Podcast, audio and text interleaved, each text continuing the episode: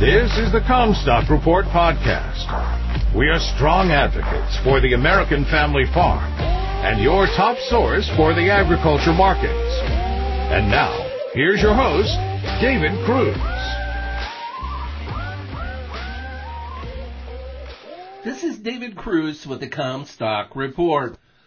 My son's Brazilian father-in-law has been farming about as long as I have. This was my 47th crop just harvested. Given how great things have been going down there with record yields and record prices last year, he said that President Trump was the best president that Brazilian farmers have ever had. The trade war set Brazil up to take market share from us. The Brazilian economy in general is not doing well, but their ag economy is the exception.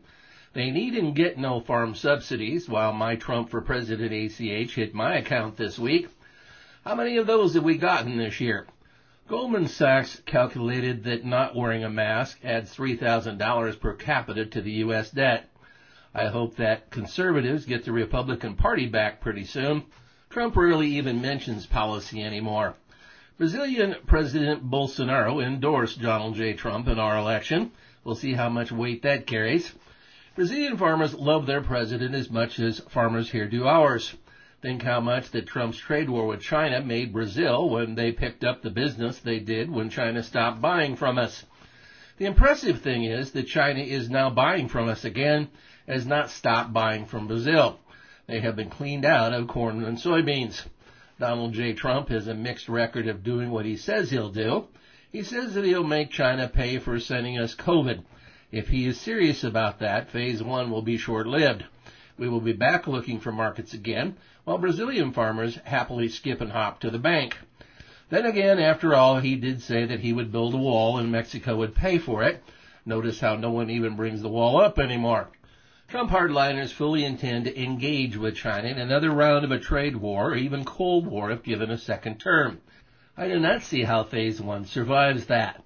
Russian farmers have enjoyed the spoils of Trump's trade policy just as Brazilian farmers have. Sure hope sometime that we get a president that gives us a shot at such profitability. There is rain in the forecast for Argentina and the start of improved monsoon seasonal rains in Brazil. This is no surprise to the market, which has been well informed of the forecast.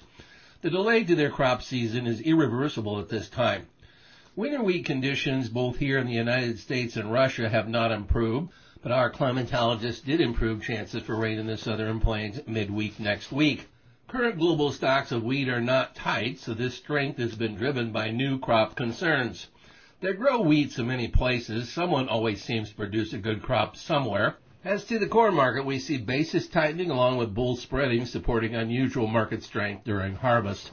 The soybean basis is less impressive as the harvest filled the pipeline. That supply is moving to ports and soon they will need what is in the bins. Bull spreads are still evident in soybeans because of concerns in Brazil. On the hogs, COVID pandemic statistics are getting so bad again that meat industries have caused to be nervous.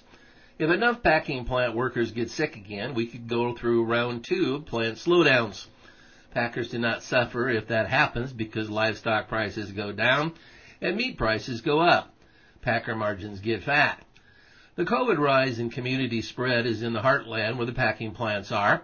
These communities have been terrible about mask wearing, so are now reaping what they sowed. Plant workers cannot practice distancing on processing lines. I think that they bring the virus into the plants from home. The CDC says that the more recent COVID wave came from family gatherings and packing plant workers fit that demographic. High community spread could bleed into beef, pork, and poultry plants. If positives, hospitalizations, and deaths rise to new highs, as some believe they will, the pandemic may take another swipe at livestock markets coming from two ways. Processing plants will be hard to keep running at capacity, and the public will retreat into homes to avoid the community spread of the virus. Beef demand is very much at risk to another wave of COVID. The beef product market continued to show weakness Family gatherings will be smaller and it's harder to share prime rib over Zoom. If the pandemic continues to surge, there's a lot of risk here yet. The trade is looking for 102.4% placements, 105.8% marketings, and 103.2% on feed in Friday's October 1st cattle on feed report. The upper guess for placements was 106.5%, And given all of the incentive that there's been to move feeders into feedlots to escape the drought, the upper end guess may be conservative. It would be the most cattle on feed in 17 years. I would think that the trade would be braced for a negative report. You've been listening to the Commstock Report. For more information on marketing opportunities, contact us at commstock.com or call 712-227-1110. For a more complete version of the Commstock Report with hedging strategies and trade recommendations, subscribe on our website at commstock.com or reach out to one of our risk management specialists about how we can help you protect your profits.